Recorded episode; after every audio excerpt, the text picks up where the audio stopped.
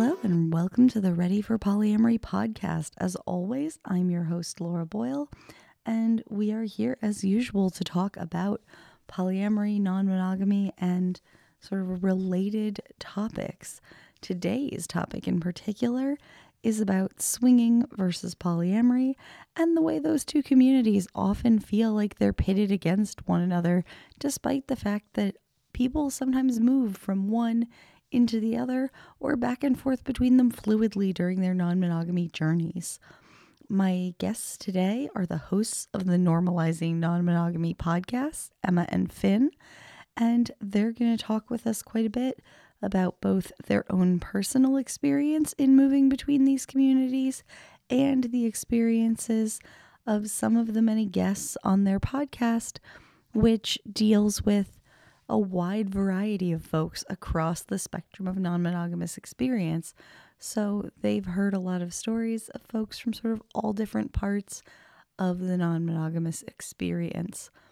I think really my main interest in bringing this topic forward is to allow us to have a little bit of non judgmental discussion of why it is we feel like we need to have very strict buckets that separate certain kinds of non monogamy from other kinds of non monogamy, when in fact many of the behaviors within each of them can and do overlap. Because you can often find in certain kinds of spaces a lot of judgment being cast from people who like very strictly practice one kind of non monogamy about others. I see this a lot in the direction of polyamorous folks who are casting judgment upon swinging folks, and a little bit less in the other direction. Although sometimes you get people who are like, Why are you so serious about all of this? It's just for fun. That happens a little bit less than in the other direction, where you get polyamorous people who act like um, almost like swingers are insulting their religion when you get into talking about folks who relationship differently or who don't do sex for relationships, right? So, in today's episode, we're going to talk a little bit about why that seems to be so culturally, what other things might be underpinning that, the personal experience of my guests, and mm, just kind of what these two sorts of groups of people might learn from each other as well as sort of thinking about how much overlap there actually is between these communities and whether or not it is always worth thinking of it as separate communities of people. I hope you enjoy. Thank you guys so much for joining me today. Yeah, we're excited to be here. Thanks for having us, Laura. Yeah. So, would you guys like to introduce yourselves for those in my audience who don't know who you are? Absolutely. Go for it, Emma. I'll start. You can add anything I miss. So we're Emma and Fin. We currently live in the San Francisco Bay Area. We are the hosts uh, of the nom get the name of our podcast correct. That's right. It's it's brand new. We of the normalizing non-monogamy podcast that we've been doing for almost five years, so it is not new. Uh, and we have a podcast and community. Um, we've been together for uh, 17 years, married for 10, and been exploring non-monogamy in our own way most of our relationship. That's the high level. What do you got to add? I think you nailed it. I don't have any important details that were missed. Well, I'm so glad to have you guys here. And we're here to talk about moving from swinging to polyamory and this sort of transition that I think a lot of couples end up making, even though the sort of polyamory discourse tends to end up talking about it in a kind of negative way. Mm-hmm. Yeah, I would agree. And I think even some of the discourse on the swinging side, which is often the uh, we we do this for fun. Our relationship is so solid. We we don't do feelings. We don't get feelings. We don't have feelings. I maybe they're emotionless bots. I don't know. But my my takeaway from that was always this sort of thought process of you don't have feelings until you do. And mm-hmm. I don't mm-hmm. think that maybe everybody will, but I think there's a good possibility that maybe you do feel something, that there's a little tinge of curiosity or something that goes beyond just uh, no strings attached sexual connections. And so, yeah, I think I think it's a great conversation. We're excited to have it. Yeah. Yeah. So, do you guys mind sharing with me what your personal connection to this kind of transition is? Yeah, for sure. Yeah, so for most of our relationship, I'd say for about 13 years, we were uh, mostly in the more casual dynamic of non-monogamy so more swinging dynamic friends we were always looking for friends with benefits mm-hmm. and so that was um, uh, the majority of our relationship has been lived in that in that space uh, and it's looked you know a little bit different over the years. We've tried different things but like that it's all been very casual. And then um, the with the goal of making a lot of friends and community and we wanted to meet so many like just like-minded people. Yeah, i think that the dream was always could we go and do the activities we love doing? Could we go could we go hiking and camping paddleboarding do all the, the stuff we love with people that also share those and then maybe there's a naked hot tub or back massages or flirting or something even more but it's built around a friendship, not necessarily around a shared interest in sex. That's a, yeah. That's a, that was our goal. That was our what we both wanted. And that was the holy grail for many years. and uh, and then in 2020, um, you know, things happen in the world, but for us, we had things started. Things happen.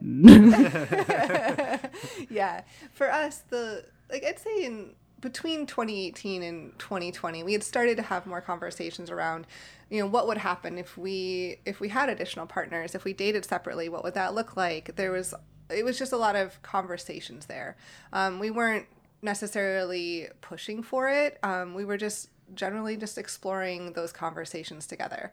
And then later in 2020, we ended up reconnecting with a couple that we had met the year before. And uh, long story short, found ourselves developing very intense, deep romantic relationships with them. Um, and so in a like in a quad formation. So basically, we each have another partner and they're married to each other. Mm-hmm. So, what was that process like for you, sort of transition wise? Was that challenging? Was it fun? Yeah, I think it's it's maybe gone in stages. And and so what I think is important is that that I think the initial transition was fairly fairly easy in some ways. Partly the world had shut down for a global pandemic. And so there wasn't there weren't other relationships. There really weren't too many other connections. We had friends. We had friends that we had, you know, had sex with or, or had swinging dynamics with in the past. But we we actually quit our jobs in 2018, went and backpacked South America for about 11 months, and then landed back in a world where we, we just basically a year later, less than a year later, the world shut down. And so we had we, we had functionally been monogamous since 2018 and, and really almost two years leading up to this point.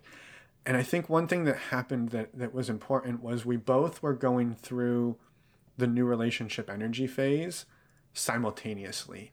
Mm-hmm. And so there was not a huge imbalance of Emma's having these amazing experiences and these super high highs, and I'm over here by myself on the couch crying, sad at home. We were going through the experience very much hand in hand. And I think that that helped that process not be as crazy as it could have been or as challenging as it could have been. Yeah, it was it was definitely challenging to begin with because it was very it was scary. The unknown was scary, but there was a lot of fun that was there and uh and we we really were trying to embrace that that journey and um, so the transition itself at that point was was relatively easy. I mean, we had our our own hiccups along the way, but I think what really happened over the last few years was um, it for our in our experience taking um, taking a long term relationship and transitioning to polyamory you know, we had put a rug or cover over a lot of the issues in our relationship. Mm-hmm. And doing this and having multiple relationships took that cover, ripped it right off. And we have had to face a lot of the things individually and together that um, we hadn't intentionally ignored, but uh, were, you know, real upon over time realizing there were a lot of things that just were not working. And so um, that's been the most challenging part is is having to do that work and trying to figure it out and uh, it's it's not been easy yeah. And i think what's really interesting about that is we didn't go from 15 year closed monogamous relationship to polyamory. We were open. We were having a wide range of experiences some together some separate at various intensities for 15 years, uh, mm-hmm. uh, 13 years before we before we went down this route. And we were still able we were we were so good at the codependency that we could we could even cover it up in that while being open. And it really wasn't until we we went down this polyamorous route maybe seeking a little more autonomy uh, and maybe even just the phase we were at in our lives the the the facade came down and we were we're sitting here facing all of the things that we've been tucking away for many years. And that as emma said that has been a lot of work to un to unpack mm-hmm. lots of folks who end up sort of moving into polyamorous phases of their lives find that that kind of process happens as they move into different forms of polyamorous relating Mm-hmm. Not necessarily that, like, the minute they try polyamory, but when they get into their second or their third polyamorous relationship, or when they change the shape of the way they're polyamorously relating because they're forced to, like, look at couples privilege, or the second relationship that someone gets into starts pulling at the fabric of the way they've started relating, right? So I can imagine that, like, oh, you'd set up sort of systems for relating the same way while you were doing all of these like friends with benefits relating or this swinging or these different forms of more casual relating and these deeper relationships revealed all of that. That makes a lot of sense.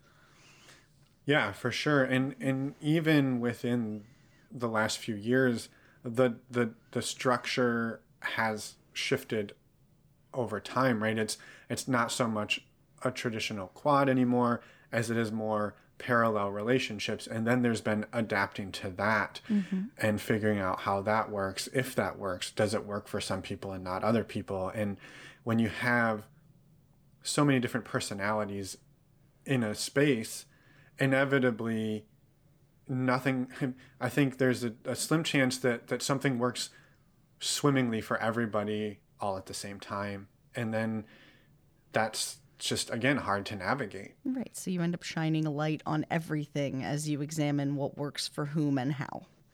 Right. Mm-hmm. That yep. makes a lot of sense. So that all is a pretty concise look at how your personal transition from kind of a swinging paradigm into a polyamorous paradigm has worked. Can you tell me a little bit about how it felt like that was perceived by sort of your friends who you were in community with, who you were non monogamous with? Like, because I know you had the advantage of starting this during the pandemic, so it wasn't like you had immediate friends with benefits who like dropped you or anything, but. Yeah, no, it's a great question. And yeah, yeah, it is a great question. And I think the situation being that it was COVID definitely impacted that because also we were living in a place that was relatively new to us and it we didn't have a strong um we had like two friends. Yeah we didn't have a strong network there because we we moved to this location like right right before the world shut down. Oh yeah. And so um that does change was, things. Yeah it does change things because I, we talked to a lot of our friends and like we would share our experiences and say, hey, like this is a change in our relationship at this point. And, and most of them were like, cool, like let us know. We'd love to talk more about it. And, um, but the state of the world was what it was, and so I think that uh, in some ways, plus plus say the world plus us living in a location where we didn't know very many people, um, it, it just it, it made it not much of an issue, to be honest. Mm-hmm. Yeah, I think a few things in there too. It it did shine sort of a light on the fact that we were able to really foster some friendships through that time frame because there were people that we we had experiences with in the past that we then were saying, "Hey, we so we also at the beginning of this dynamic p- for for somewhat for COVID reasons and other reasons of trying to develop security in the relationships, we functionally went to a polyfidelitous dynamic where it was a closed quad, mm-hmm. and so yeah, the these other dynamics, even if there wasn't a pandemic, we had sort of said for the time being we're not going to really explore those. And so there was some communication with friends when we were able to see them that, hey, we'd still love to spend time with you, but this part has changed. And I think that that solidified to us that those friendships were based on friendship, not on a sexual component. I would imagine, and we, we did catch some maybe glimpses that people were disappointed or bummed because that was a fun that was a fun part of our connection but we were still able to go and spend time go to a concert spend a weekend together and do things and still be in that space without it really drastically impacting it. So i i think that was again I'm, i know there were were probably hurt feelings and people were bummed but we also got a lot of support from people in us figuring that out and i'm grateful for that. Yeah.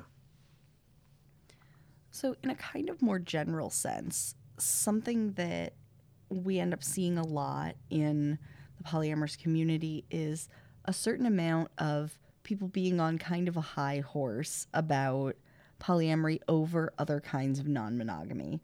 Swinging is only one of those, but like, swinging kind of gets some of the worst of it in terms of polyamory being viewed as superior or other kinds of non monogamy not being as evolved or whatever. Did you guys sort of get any bits of that as you made this transition? Or now that you're polyamorous, do you ever hear bits of that because people now think you're on the correct side of that and will naturally like agree with them? well i definitely feel more evolved myself clearly we are we are the superior beings now i what joking, just, joking. yeah, Right, now that you've been taken to the mothership, are you? Yes. I have to call out your sarcasm. Sorry. no, it's but it is so true, and I think it's to be frank, from my perspective, it's sad. It's sad that we are all swimming in the same sort of pool of going against the norm, and yet we have to sling mud, and and I hate that, and I I think there are. Ha- Have we? I guess maybe have we been welcomed in a different way? I actually haven't felt no. really any of that. No. Um, I have we have been in some spaces where we've heard comments right of like, oh swingers right, and the little bit of the eye roll, and I So it do- I think it does exist. it definitely exists For sure. and I think there's some pieces of it that looking back that I didn't love right? And maybe some of that was geographic or just the, the, the spaces that we were able to find while we were doing that. There were a lot of sort of maybe some toxic patriarchy or some really coupley privileged things where you would get treated in a way that like didn't feel good right? I mean i know we had one experience where we thought these people were like friends of ours and we they were planning to come over to like hang out on a friday night and that happened to be a bad time biologically of the month and we communicated that like hey we you know we'd still love to have you come over have a barbecue whatever but probably not going to not on the table, yeah. Right. Well, you know, let us know when that's, you know, let us know when that's not a problem because we're not going to come over tonight, basically. Mm-hmm. And you're just like, wow, okay.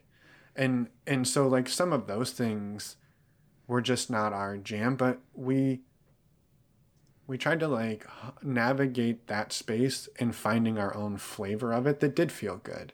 Mm-hmm. And I yeah, so I definitely there is some I would say some polyamory elitism and it it kind of stinks in my opinion. Yeah, and in my from my perspective, it's it's sad because I feel like well there's an opportunity for the two communities to learn from each other and work together and overall create better you know healthier better spaces for all of us.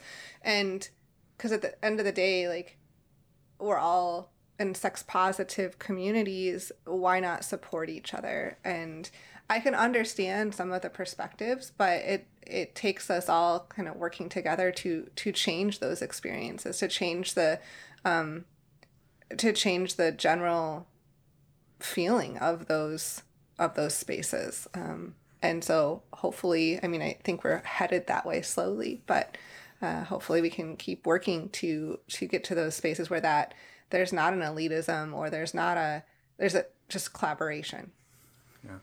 well, and I, I think too the truly the gap between quote unquote swinging and quote unquote polyamory. I think there are people who maybe are so far on one end of the spectrum or the other that there is a huge gap. But I think in the day to day for most people, the line is a lot blurrier, right? Yeah. We are, you know, speaking for us, right? We were quote unquote swingers who were looking for deep friendships that we could go and do things you know even like some of these people we are embedded in their family unit sometimes we're buying presents for their kids and going to their kids birthday parties and having like these people we know meet these people we know so their kids can play together right and so that is a very blurry line between that and and swinging or polyamory or the polyamorous people who go to sex parties all the time or are hooking up with multiple people throughout the week, one night stands. How is that a whole lot different? Mm-hmm. And I think they're they're very related and very similar. And that's why I think it's just hard to watch the mudslinging go back and forth between them. We have our personal experience, but from all the people we've talked sure. to as well. From the so our podcast is interviews of people exploring non-monogamy, and so like from the um, couple hundred people we've talked to, like it's just it's very obvious that they're the blind Fin's point of like the the the line is blurry. Yeah, absolutely. And like as a polyamorous person who is very sex positive and like so is the community that I'm in, I find that we get into a very blurry space, but also in our like wider local community of who identifies as polyamorous, we run into a lot of well, there are some people who really want to gatekeep the term polyamory in a very sex negative way.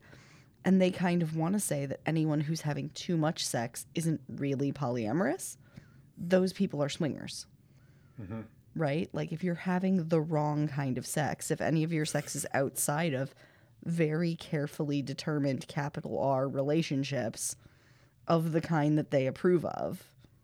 Yeah. Right? Like then you're not really polyamorous. And I don't, first, I'm just not in favor of that. And second, I don't see the value in doing that kind of gatekeeping. Mm-hmm. I don't even really see the value in sort of marking non monogamy as a giant spectrum and like placing polyamory at one end and swinging at the other and doing the other terms across it. Like, there's not really a point. Right. Yeah. yeah. But if we must, because we're going to set up different events for different groups, then okay. But really, I just kind of want to know what people's goals are for particular relationships or particular meetups mm-hmm. mm-hmm. and then roll from there. Mm-hmm. Yeah. I think that is I mean that's the dream. That's the dream that we've been sort of chasing is the so, so the Emma mentioned that we built a community online, and granted, our community is not an orgy or a sex party, but it is a space where there are people who are very, let's say, strict swingers, and mm-hmm. there are mm-hmm. people in there who are very strict polyamorous people, and they play together in the same sandbox all day, every day, day in and day out for years, and they support each other they build on each other's experiences they validate them they open each other's eyes up and so i think it is such a a great opportunity for the two again the two sides that shouldn't even have to be sides Yeah. to just be one united front Right. I think there is so much that these groups can kind of learn from each other if they pause and take a minute and realize that there's not really value in being separate sides. Yeah. Right. There's not particular value in going, well, we're more palatable publicly than Right. you. Or, oh, well, we're better understood than you. And, you know, like your mom and dad can understand a key party that we don't talk about. Right. like, Yep. no, but we don't want to be understood but not talked about. We would like to Right. be palatable at PTA meetings. No, we don't mm-hmm. want to Yeah. be either of those things, really. Or both, right? Can we just be both? Yeah. Yeah, and it's an interesting I think that's an interesting topic, right? Because you you, you mentioned palatability. And so there's an interesting place there where we've had let's say for example, we've had friends who we've had swinging relationships, swinging dynamics with come to family events or come to parties where there are people who are not part of that. Mm-hmm. And for me, that's a different experience than if my partner of two years were to come to an event and I would say, This is my partner. Yep. We've been together for two years versus, oh, well, This yeah, these friends, friend." we, we had sex with them last weekend and it was pretty crazy. And then we're probably going to do it tonight after you all go home. But just wanted to let you know what our relationship dynamic was. Like, there's a little bit of a different vibe there. Right. There's a point where I just say, This is my friend so and so. Right. Yeah, there's privacy. Right. Yeah. Right. Privacy is reasonable. Yeah. Yeah. Yeah. It's an interesting because you don't you don't want to feel like you're hiding those people, but I don't know. You also I think this comes up more in the context of partners who are not wanting to be hidden or othered. Oh, this is my friend. Like, I'm not your friend. I've been with you for two years. Right. And I think in that context, finding out the person's preferences Mm-hmm. and figuring out what your vibe is mutually is really important because, like, for some people, where that line is is very different from others, right? For sure. My partner of seven years is, bless him, the most Scorpio man alive. In that, like, if something can be a secret, he would like it to be a secret. He does not want to tell anyone anything. He does not want to explain anything to anyone for love nor money. so, like, he's like, but why can't everything about each of my relationships be a completely opaque secret to everyone outside the relationship? Honey, you're polyamorous and you have three partners. Yeah. Sometimes they People need need to know to things. know. Well, yeah. okay. So, like, I can give each of you the actual information you need to know. But beyond that, why would anyone on earth need to know anything? Mm-hmm. Yeah, well, and I think too, it sounds like that partner of yours would be okay being labeled as a friend at a family event, perhaps. Well, right. So, like, he'd be the happiest clam on earth being anyone's friend at any event for any reason. Yep. And probably was through the 90s, unless his thing was that he wanted to show up as an activist with a boyfriend for some reason and then get kicked out of something, right? Like, fine, right? But, like, for normal people, Yeah. they're Yep. like, no, I would like to be recognized. Yeah.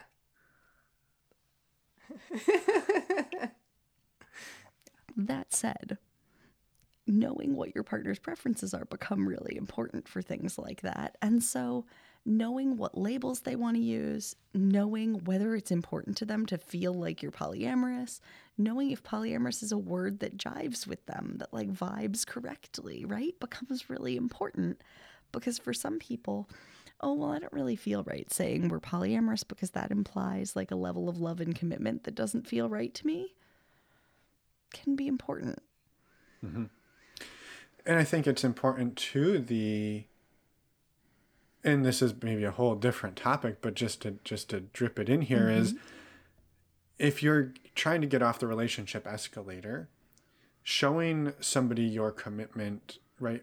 Finding out what that means to somebody else and perhaps telling family, telling friends that that you aren't just a friend, that you are a partner, that can be a really great way if, again if both people agree on it that that can be a great way to show commitment without moving in, buying a house, making babies, opening up mm-hmm. retirement accounts. Mm-hmm. You can you can use some of these milestones yeah. Yeah. And those kind of milestones can be the sort of thing that for somebody feels like their biggest transition from mm-hmm. moving from like a swingery framework to a polyamorous one. And it can be one of those things that triggers the feeling of it being a challenge for someone, right? Like, oh, I thought I was totally okay with us moving out of a swingery framework. But you bringing your partner along to this party and telling everyone that they're your partner too, has me totally wigged out. Can we go in the other room and you reassure me for five minutes? Mm-hmm. Right? Like, excerpt from an actual conversation I'm sure I once had. right? Yeah. Right. Yeah. So it's those sorts of things that, like, I think the idea of the two things being so far apart that they need not just completely separate labels, but to act as if the two butts can't touch is wild, right? I think mostly having a separate label is so that people go to roughly the sort of event that they're in the right vibe for. Yeah. And so that they go to the sort of thing that they get what they're paying for, right? If you're going to a big event, people don't want to go to like the swinging event that I went to in November that I was teaching at if what they're looking for is like a big polyamory meetup, they will be disappointed. Maybe if they were also looking for kink education, they'll still have a good time. But sure. like otherwise no. Um mm-hmm. we yeah. were the educators were taking bets on how long it would take for there to be jellyfish in the pool. It was a bad time. Um I mean it was a really good event. It just it was very focused on uh, particular activities. There were people were very focused on one another. they had a great yeah, time.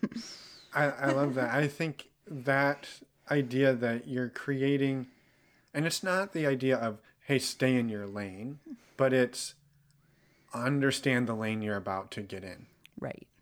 And I just I, I feel as if it would be a disservice not to mention one of the pieces about the swinging lane that maybe I don't want to say that I feel more evolved as a polyamorous person, but it is around I think the the acceptability and the embracement of queer being queer regardless of gender. Mm-hmm. And maybe even in some cases recognizing that gender is not a binary by itself. And that is mm-hmm. something that we we both struggled with in many of the swinging spaces we were in.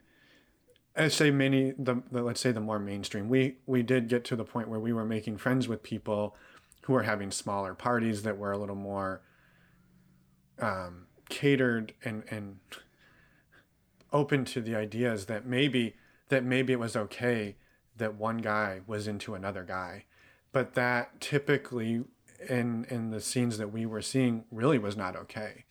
And on the flip side, you were pretty much obligate you were you were pretty much obliged to be a bisexual woman because that's sort of the culture.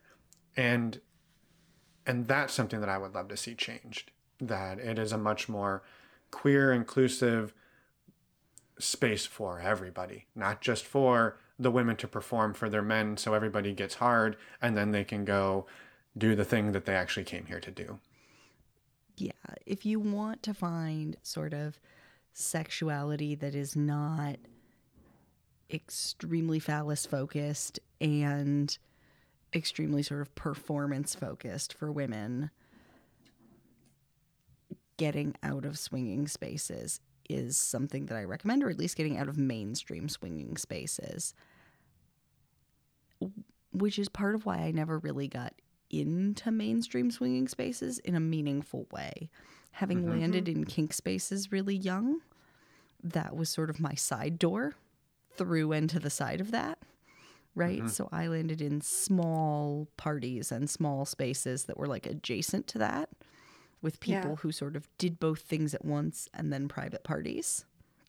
Right. So even people who get all of the like side eye comments about, oh, they're just swingers in my life are people who are throwing private parties that are much queerer than mainstream swinging um, and are kinkier than mainstream swinging mostly. Yeah. Right. Um, and even we get the comments about like, oh, but it's not polyamory. Oh, but they all just fuck. Like, of course we do. what Yeah. what do you want a bunch of slutty Yeah. people with four partners to do? I'm sorry. We also talk like, most of the time. We The- the negotiate fucking- a lot before we do Yeah. it. Like, Yeah. Like there's a lot more communication than sex often, like but sex is part of it. I negotiated a lot. Broke a paddle on my girlfriend before this happened. Like, do you need What like what does it matter What? at the end of the day? what's your what's the damage here? Yep. Yeah. Totally.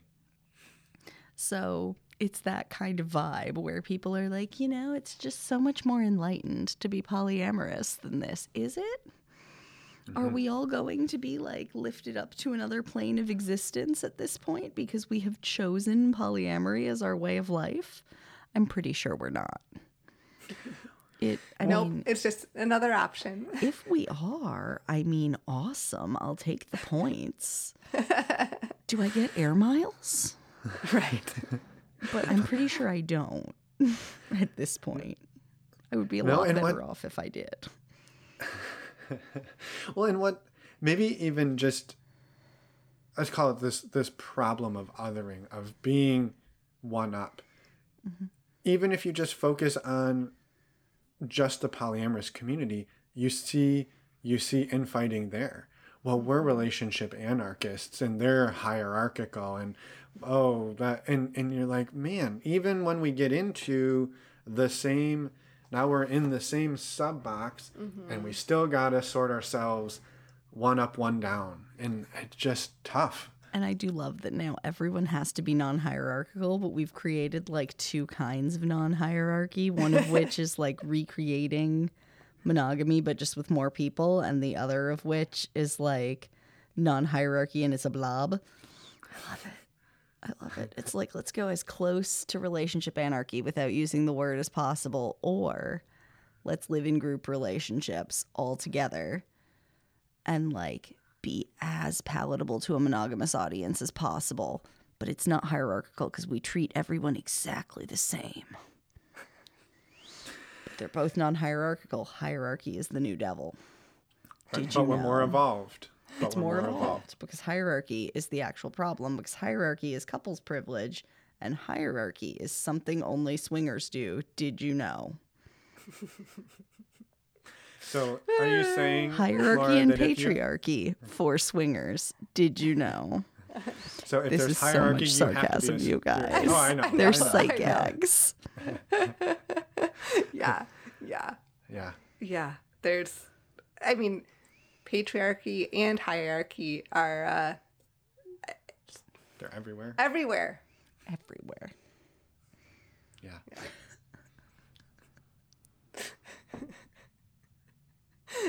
I'm glad that we get along sarcastically Mm-hmm. as well as we do. we've we've lost everybody, but we're having a hell of a No, we're time. having a great time. We can see each other on video, so you guys can't get any of the visual cues, and we're having an amazing time. this is great. Yeah. Yeah. Yeah. But yeah. So, do you guys have any final thoughts on this subject before I start asking you to plug all of your great work? Hmm. I think uh, maybe just a a thought of it doesn't ever hurt and is probably a really good thing to have a therapist and whether it's an individual therapist or a couples therapist or both uh, just as you navigate relationships. Like relationships are hard, and so that would just be my final recommendation: is don't be afraid to to reach out for support and uh, and and and help because um, it's hard. Absolutely, always therapy is a good idea. The best Yeah. thing to put on your dating profile is that you're currently in therapy. Yes. And it has nothing to do with swinging or polyamory, just like relationships in general. It helps across the board, even if you're monogamous. Yes. Exactly. Yeah, I would I would add maybe just the the hope that we can stop caring so much about what the label is Yeah. and just encourage people to talk to their partner, talk to their partners, talk to themselves about what feels good, what's going to work, and don't worry about, well, am I now a swinger? Am I now polyamorous? Oh, I don't want to be polyamorous. I was. Just find what works for you. Don't worry about the label.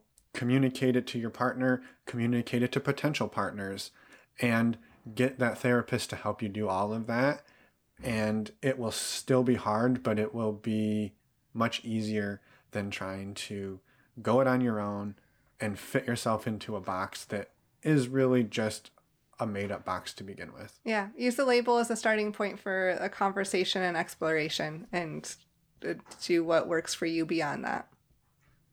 As someone who spent several years denying I was a relationship anarchist because douchebags are relationship anarchists, I approve this message.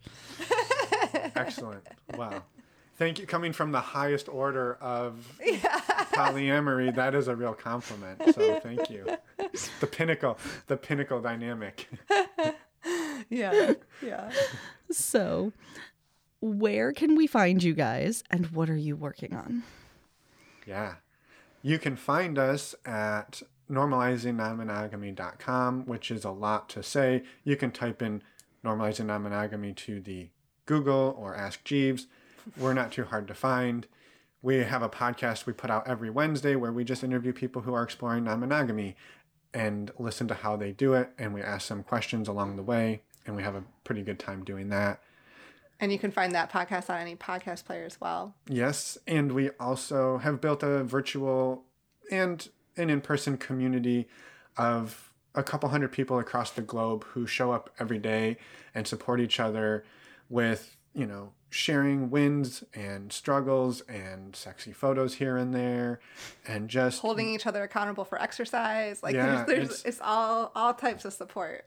It's yeah, and it's a closed platform, so it's just you and your closest non-monogamous or open-minded friends, and it's awesome. And so yeah, we we are building that and just And you can find more information about that on our website too. And then the other, the last thing I'll say is that we also have um, built a uh, meet and greet platform where we do a, well, we haven't built a platform. We have built a structure to do a virtual meet and greet um, that we do on a monthly basis just for like the requirements to join are to be open minded and respectful of others. And so uh, we love getting out there and having these meet and greets that um, we have a huge range of people join every month uh, and it's so much fun. We just give people a talking point and mix you up and use zoom breakout rooms to to meet each other. So if you're interested in that that's on our website too and we do those every month and they started as a result of uh, lockdowns and covid. So